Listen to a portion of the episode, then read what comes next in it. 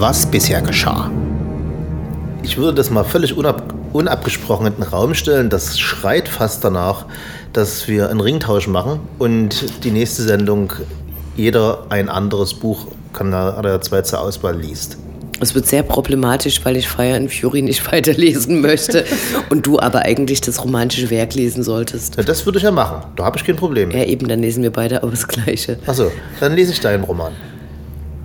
Ich würde auch deinen lesen. Achso, dann, dann fehlt irgendeiner. Keiner will mein Buch lesen. Jetzt will, mich, jetzt will ich mich ja, persönlich wir beleidigen. Wir können es ja später nochmal äh, aus äh, Schnick, Schnack, Schnucken. Wer und äh, und, Buch und man, man wird es in zwei Monaten sehen, ob es äh, zu nichts gebracht hat, äh, ob es nicht zu nichts geführt hat oder vielleicht doch. Wir und nun die Auflösung.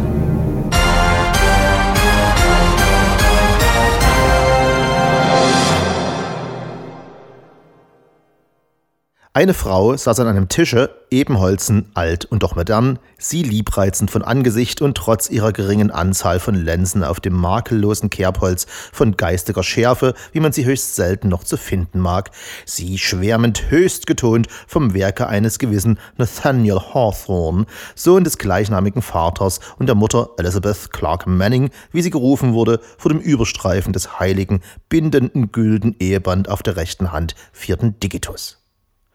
Dieser Nathaniel Hawthorne, Sohn und Nachfahre, so berichtet eines der verblendetsten der Richter, die im Mai des Jahres sechzehnhundertdreiundneunzig in Salem vierzehn junge und alte Weiber der Hexerei bezichtigt und abgeurteilt hängten, Nathaniel Hawthorne, Sohn also, sei der Bringer, wie die unendlich flätige und doch so inspirierende Jugend unserer Tage ein Werk nennt, welches uns nicht nur durch oberflächlichst spannend gar Lektüre durch des Tages Angesichtes schleift, sondern auch tiefst Gefühle, erschreckendste Einsichten und Wärme im Hirn entzündende Effekte verschafft.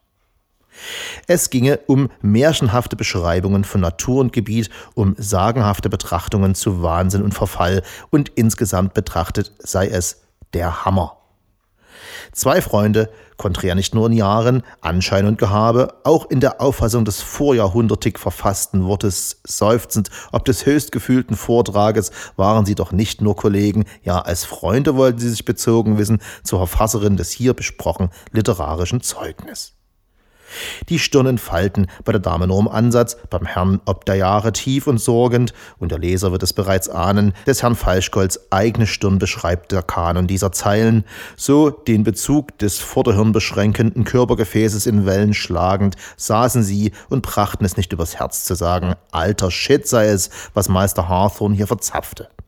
Und wie so oft im literarischen Disput ging es nicht nur um das Werk, es ging um den Bewerkten, den Leser hiesig Dreier, der die wiederum nicht nur des Buches Inhalt maßen, sondern ihr eigenes Denkvermögen justament im Angesicht der Kritik zu hinterfragen sich gezwungen fühlten und also einigten, erst unter sich, dann alle Dreie zu folgendem Komplott. Wir lesen den Hawthorne jetzt alle. Den Geldbeutel gezückt, das Lesebrett befüllt, so begab es sich nach zugegeben einigem Zaudern im Land zwischen Knödel und Gulasch eines Morgens, da sich Herr Falschgold dem Hawthorne hingab, auf das Poesie und Erkenntnis in ihn flösse ängstlich, die Animositäten im Freundeskreis bestätigt zu finden und doch hoffnungsfroh, denn wie Hawthorns eigene Zunge spricht.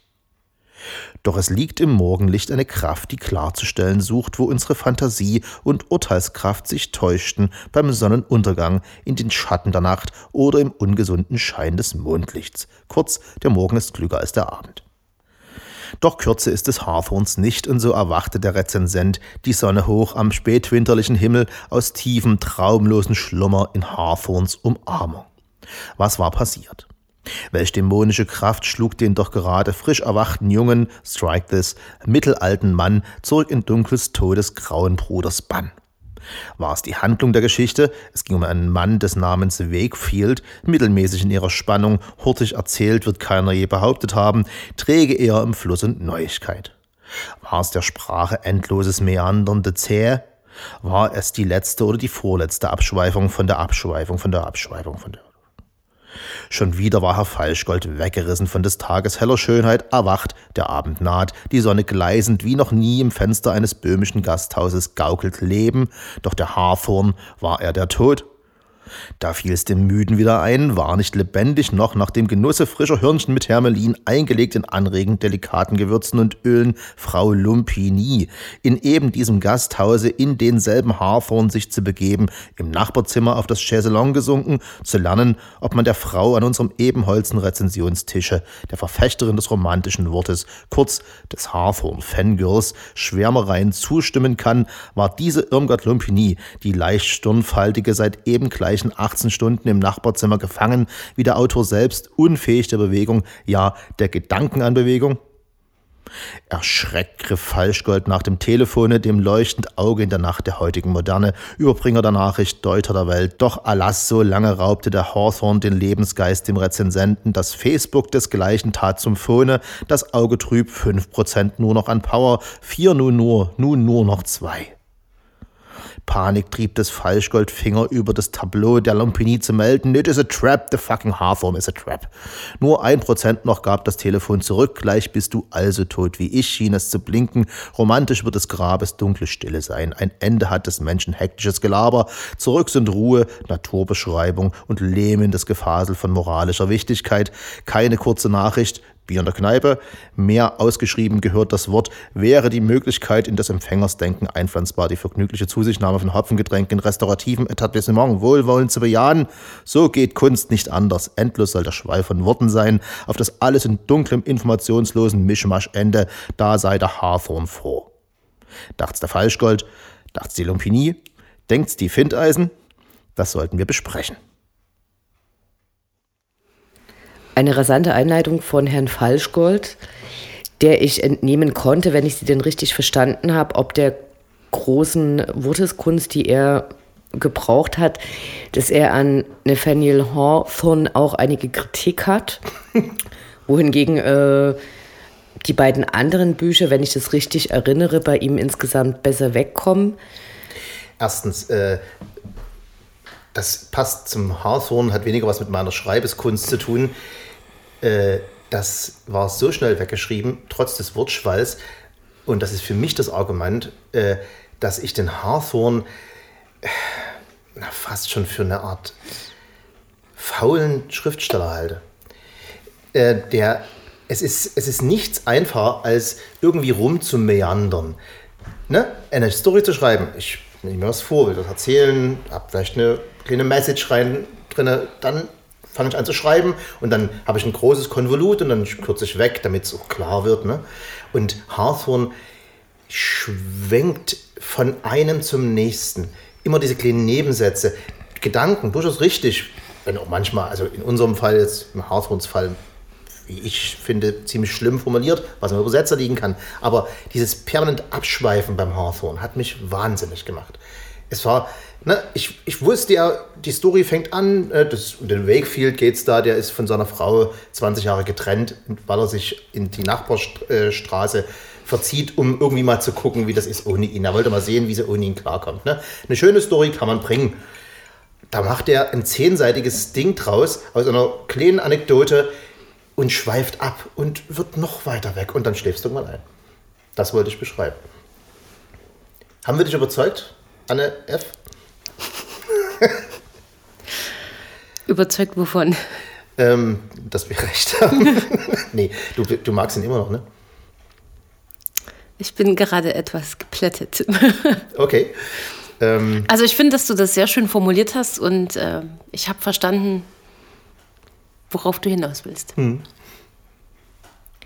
Ich schwanke immer noch so ein bisschen. Also ich habe die ganze Zeit mit mir, also ich habe sehr viele Texte über Nathaniel Hawthorne gelesen hm. und habe äh, die ganze Zeit versucht, mir einen, einen Zugang dazu zu erarbeiten. So, und äh, ich glaube, es sind mehrere Aspekte, die das jetzt eher mein negatives Leseempfinden äh, bei Hawthorne äh, beeinflusst haben. Das eine ist, dass ich mir tatsächlich vorstellen kann, dass es mit der Übersetzung zu tun hat.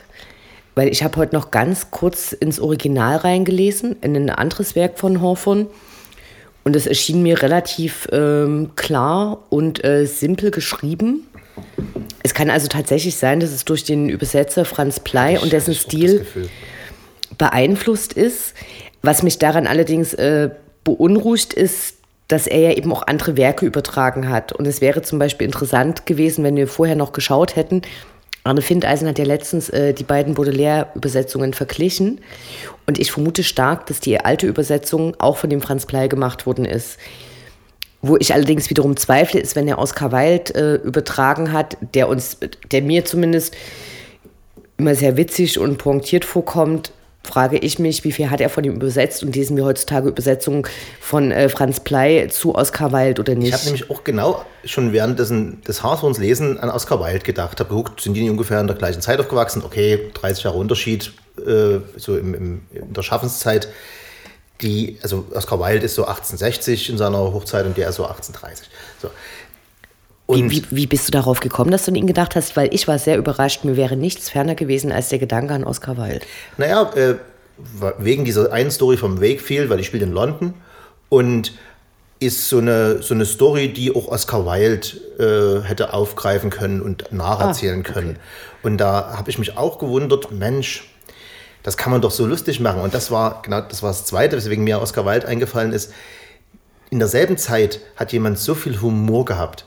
Und dieser Hawthorne, also humorloser geht's nicht. Es muss nicht jeder Humor, es muss nicht jede Literatur Humor haben. Also in meinem Fall sage ich ja, ich möchte überall Humor haben. Aber ich verstehe den Ansatz, dass man was ernsthaft diskutieren möchte und sich Gedanken machen möchte, aber sofort trocken. Weil der Typ war Zollbeamter, ne, oder Post. Genauso schreibt er. Ich habe ich hab nach wie vor letzte Zweifel, weil ich mich an meinen Deutschunterricht beim Abitur erinnern kann. Und wir haben damals auch die äh, Romantik als literarische Phase behandelt. Und die Lehrerin hat sich damals vor die Klasse gestellt und hat gesagt, naja, Romantik, das ist die Zeit, wo das halt mit dem scheiß Nationalismus losgeht. Und äh, später haben wir dann die Nazis und das kommt alles daher und das ist ziemlich scheiße. Aber die romantischen Märchen, die sind wirklich schön. Und dann erinnere ich mich, dass sie tatsächlich eins vorgelesen hat. Und die ganze Klasse war extrem beeindruckt und hat es verstanden und hat mit dem Kopf genickt. Und dann war es wahrscheinlich keine von Franz Blei übersetzte romantische Geschichte. Äh, möglich. Ich glaube allerdings, dass nicht nur, also dass ein Teil wahrscheinlich, wahrscheinlich oder könnte beim Übersetzer begründet sein. Ich glaube, ein anderer wichtiger Punkt ist, äh, ich habe dann versucht, mich zurückzuerinnern, aus welcher Zeit ich ansonsten Literatur lese, also wie weit es zurückgeht.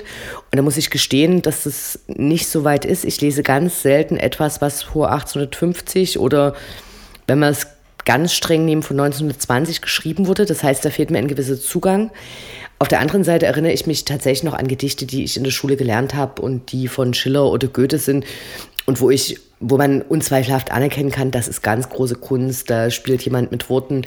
Und was, was für mich den Nathaniel Hawthorne, und da möchte ich den Gedanken dann auch endlich zu Ende führen, tatsächlich so uninteressant macht, ist, dass er Gleichnisse in Märchenform erzählt und dass aber überhaupt nichts aus dieser Epoche sichtbar wird. Also wie haben die Leute tatsächlich gelebt oder, oder was ist da passiert? So, das Einzige, was tatsächlich auffällt, ist seine extrem beschränkte Sicht auf Frauen. Und ich will ein anderes Beispiel nennen.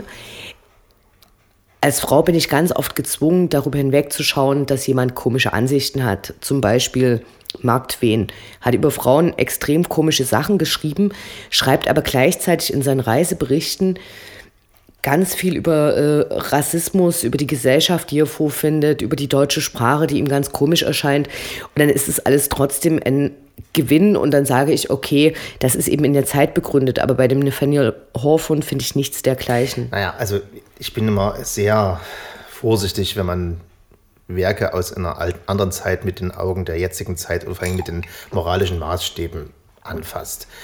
Mensch, äh, wenn sie damals alle Lehrer gesagt haben und jetzt darf man es nicht mehr schreiben, dann kann man sich darüber unterhalten, ob man das anpassen muss, aber dass, man, dass es damals die Zeit so war, in der das normal war, das äh, kann ich, da kann ich nie jetzt sagen, Mensch, ihr hättet alle Fem- Feministen und, äh, und gegen die äh, Apartheid sein müssen. Das ist, wenn das in dem Kopf, äh, in, der, in der Gesellschaft noch nicht drin ist, dann kannst du es nie erwarten, wenn er schreibt.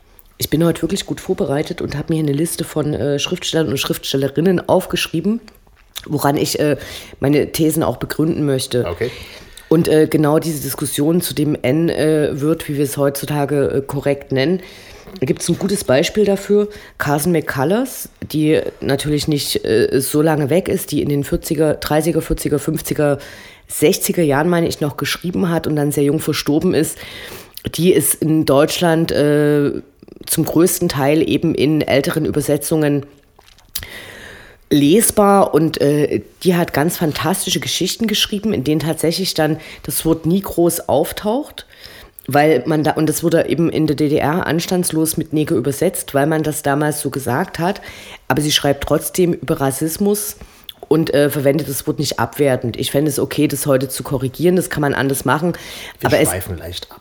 Aber es ändert nichts an der, an der Schönheit des Buches. Und ich kann die Schönheit von Nathaniel Hawthorne, für die er gerühmt wurde, der war ein Schriftsteller von Weltrang, die kann ich eben überhaupt nicht erkennen. Da ist, da ist nichts da. Ich hätte da mal ganz kurz eine Frage.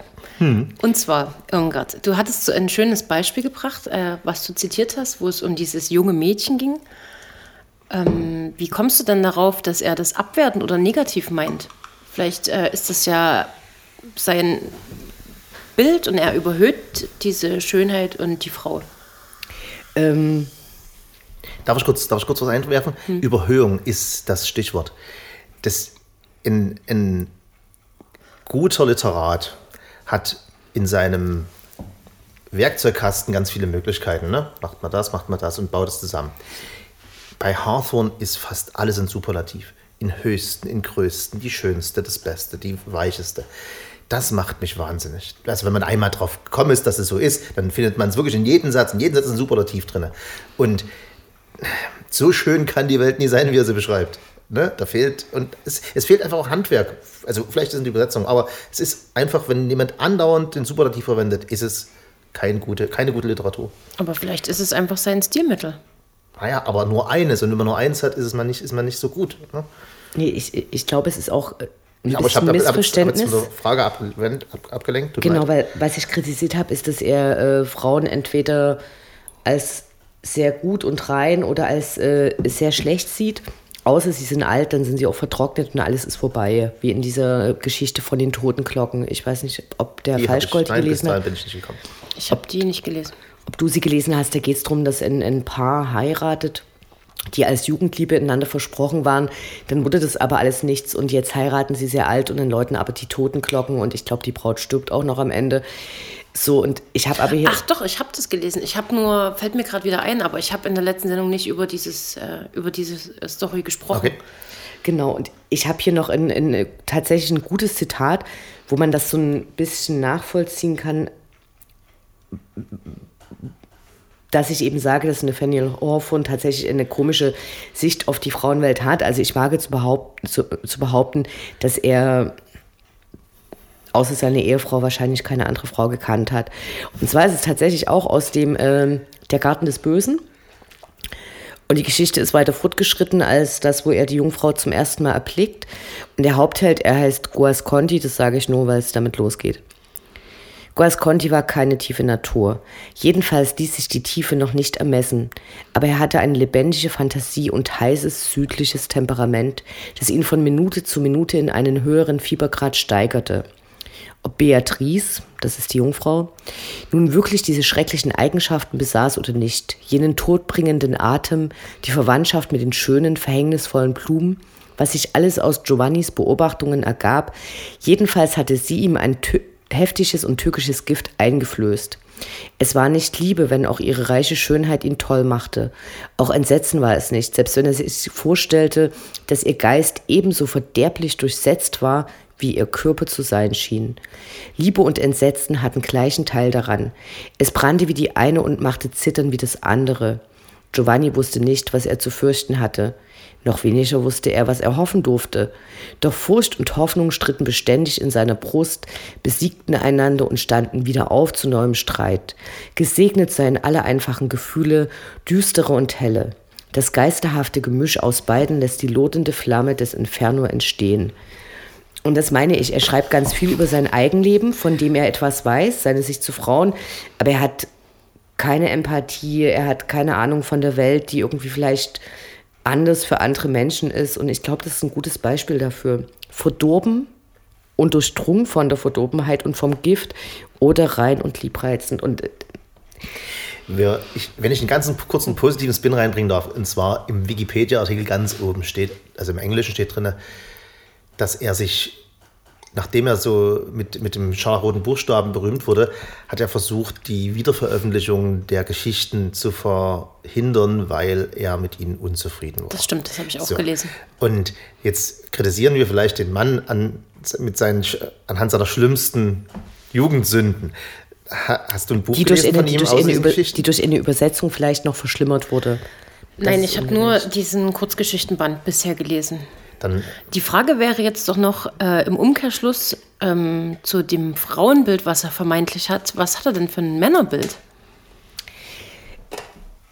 Er schreibt ganz viel in diesen Allegorien, wo die Leute auf ganz bestimmte Typen festgelegt sind. Also ich habe das Empfinden, dass er nie über eine Entwicklung in einer Person schreibt, sondern die Personen sind so, wie sie sind. Also zum Beispiel in diesem Der große Karfunkel, was du auch besprochen hattest, da gibt es eben den einen rastlosen Sucher nach dem Schatz, der ausgezehrt ist davon. Und dann gibt es den äh, Nachkommen eines einst mächtigen Hauses, der versucht, den Ruhm seines Hauses zu mehren. Und die entwickeln sich ja nicht, sondern die scheitern da alle dran und äh, sterben dann ent- Entsprechend, also ich habe in keiner der Geschichten sowas erlebt, wie dass es eine Entwicklung in einer, in einer Person gegeben hätte. Aber im großen Karfunkel gab es doch meiner Meinung nach eine Entwicklung. Ist dieses Paar, was den dann ja letztlich gefunden hat, hat sich das nicht entwickelt? Da wird die Frau, da ist, da ist es mal die liebreizende Frau, die ihn eben geheiratet hat und äh, die verzichten ja auf diesen Schatz. Und es ist natürlich auch ein Gleichnis dafür, weil die sagen ja dann auch, die Reise ist ganz beschwerlich und diese Schatzsuche. Und dann wollen die auch mittendrin abbrechen und sagen, wir kommen auch ohne das Ding gut klar und können uns hier ein schönes Leben machen. Und dann lassen die den Schatz zurück und leben danach noch glücklich und äh, zufrieden viele Jahre. Aber ich habe nicht den Eindruck, oder die Brücke zu, die, zu schlagen zum, zu Trump. Und zwar die Charaktere in Hawthorne sind alle so handgeschnitzt und sind so prototypische Vertreter ihrer Gattung. Man, man, man kann sie sich regelrecht vorstellen, wie sie aussehen. Und genauso sucht ja Trump seine Minister und seine Berater raus. Der sagt nämlich nicht, der hat aber was drauf, sondern der sieht ja aus wie Central Casting, was so ein äh, Begriff ist, wenn man äh, in Hollywood sucht man den äh, drogensüchtigen Schwarzen, dann hat, finden die einen, der so ein ganz mageres Gesicht hat und äh, die Haare fallen aus, dann ist das so from Central Casting, sagt man, der sieht ja perfekt aus. Und äh, das ist bei Hawthorne, dort findest du keine, keine, keine gebrochenen Charaktere, mal so, mal so. Das meine ich auch mit, meinst, meinst du auch mit Entwicklung. Es ist, die haben von vornherein ihr Ding, sie gehen in, in eine bestimmte Richtung, die ist relativ klar abzusehen, wo es enden wird, und dann zum Schluss kommt die Moral von der Geschichte. Boring. Aber was ich vermuten würde, ist tatsächlich auch, dass es äh, viel mehr literarische Werke gibt, die nach einer gewissen Zeit nicht mehr die Begeisterung hervorrufen können oder dass es Leute nachvollziehen können, worin diese Begeisterung bestanden hat. Ich glaube auch, dass es, äh, da kann man wahrscheinlich äh, die Nobelpreislisten für Literatur durchgehen und dann finden sich da vielleicht zehn Autoren in äh, hundert Jahren, wo wir sagen würden, ach klar, das ist heute noch Kanon oder ja, das habe ich gelesen und es ist total packend und ganz viel davon ist wahrscheinlich vergessen. Und da gibt es ja zum Beispiel, und das ist nur diese Nobelpreisliste und da gibt es ja dann zum Beispiel die Kritik, da fehlt ja aber ganz viel Weltliteratur. Also was, was ist denn bitte mit Afrika und was ist denn mit Südamerika? Und äh, da gibt es mittlerweile Preisträger. Aber das sind ja Sachen, die wir überhaupt nicht kennen. Das war ja ein bisschen meine, meine Frage und Argumentation in der letzten Diskussion. Hat Literatur einfach eine Haltbarkeits, ein Haltbarkeitsdatum? Irgendwann ist es nicht mehr hübsch. Man kann, also ich, ich finde nur ein Gegenbeispiel, also von einem Autor, der älter ist als Hawthorne und wo ich sage, das ist ein Beispiel dafür, dass es halten kann, das ist Voltaire. Der hat damals schon lustige Geschichten geschrieben, vielleicht auch in einer besseren Übersetzung heutzutage zu lesen. Und der hat das vierzig, fünfzig Jahre vorher gemacht.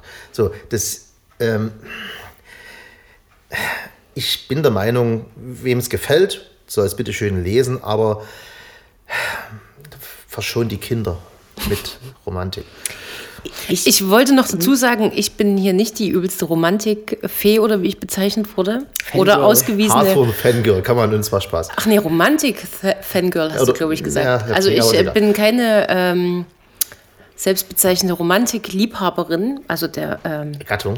Der Gattung, genau.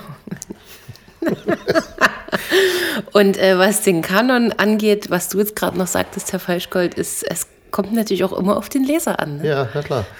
Nur, Deswegen du, ist ja so, also wir hatten, glaube ich, auch schon mal das Thema Klassiker oder Kanon und wann ist das überholt oder was kann man da noch reinzählen? Ich, ich Im würde Zweifelsfall leid. sollte das jeder für sich selbst entscheiden. Das ist ja jetzt so klar. Wir versuchen ja nur zu empfehlen oder zu ja, warnen. Ja, ja, ja.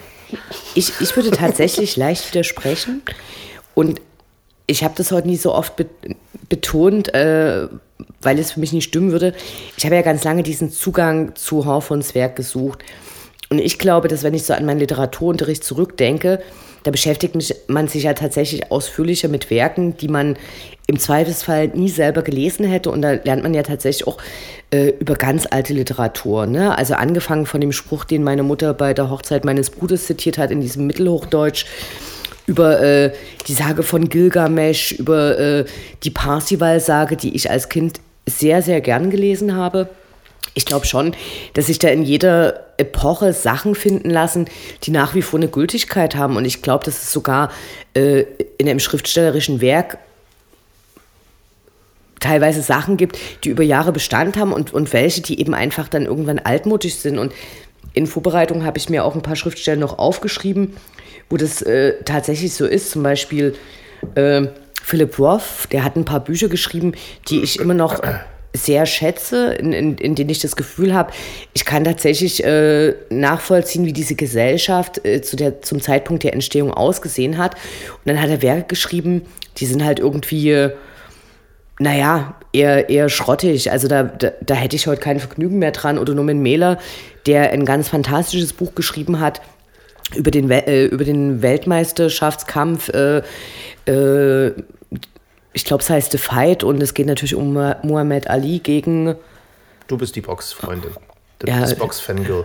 Super. Äh, ich glaube, es ist, es ist The Rumble in the Jungle und gleichzeitig hat er am Ende seines Lebens dann Bücher geschrieben, wo es darum geht, äh, dass Adolf Hitler...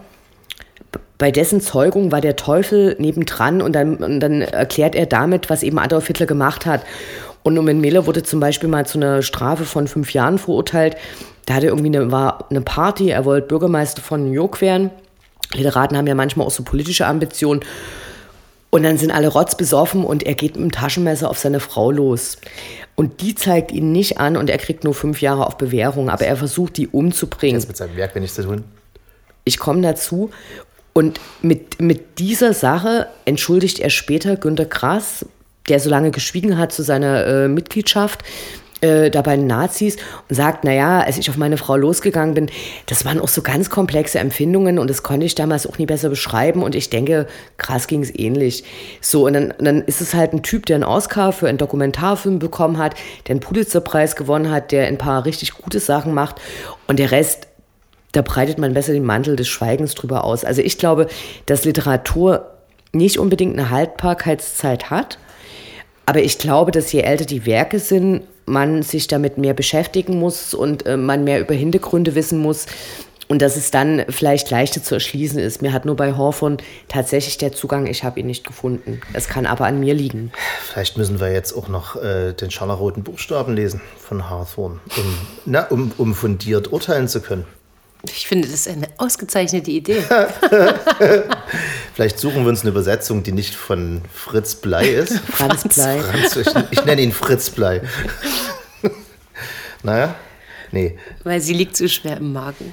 Auf gar keinen Fall. Ich habe in den letzten äh, zwei Wochen aus äh, Prokrastinationsgründen, um meinen Verriss nicht schreiben zu müssen, ein paar sehr interessante, fantastische Bücher angefangen, gelesen. Ich würde mir es gern frei raussuchen beim nächsten Mal. Okay, das soll jetzt auch nicht die Planung für die nächste Sendung werden. Wir ho- also ich hoffe, dass die, dass die Girl in the Garden, was ich nach ersten Widerwillen dann doch gelesen habe und zwar dankbar darüber bin, in Deutsch mal rauskommt, weil das ist eine, eine Geschichte, die genau andersrum ist. Ne? Die Frau ist verunglimpft als Chicklit Girl, Schriftstellerin, Girl ist ja nicht mehr, ein bisschen älter schon. Und schreibt, ab, hat aber ein literarisches Talent. Deshalb musste ich entdecken. Also die, die Story hin und her, dass, dass man so eine Story, oder weiß ich nicht, her, dass man so eine Story über, einen, wie ich geschrieben habe, über Teenager, über Mütter und hast du nie gesehen, dass, mich, dass mir das gefällt, dann muss die Literatur stimmen. Dann müssen die Charaktere vor meinem Auge erscheinen. Und das passiert dort unerwarteterweise, obwohl sie ja in der Bahnhofsbuchhandlung für den schnellen ein, Ding zwischendurch ist.